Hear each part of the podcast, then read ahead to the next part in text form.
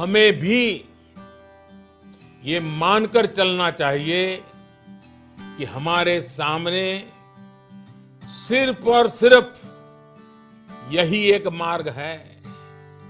एश पंथा। हमें घर से बाहर नहीं निकलना है। चाहे जो हो जाए, घर में ही रहना है। सोशल डिस्टेंसिंग प्रधानमंत्री से लेकर के गाँव के छोटे से नागरिक तक सबके लिए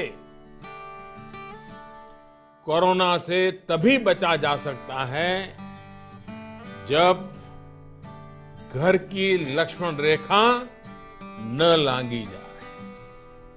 हमें इस महामारी के वायरस का संक्रमण रोकना है।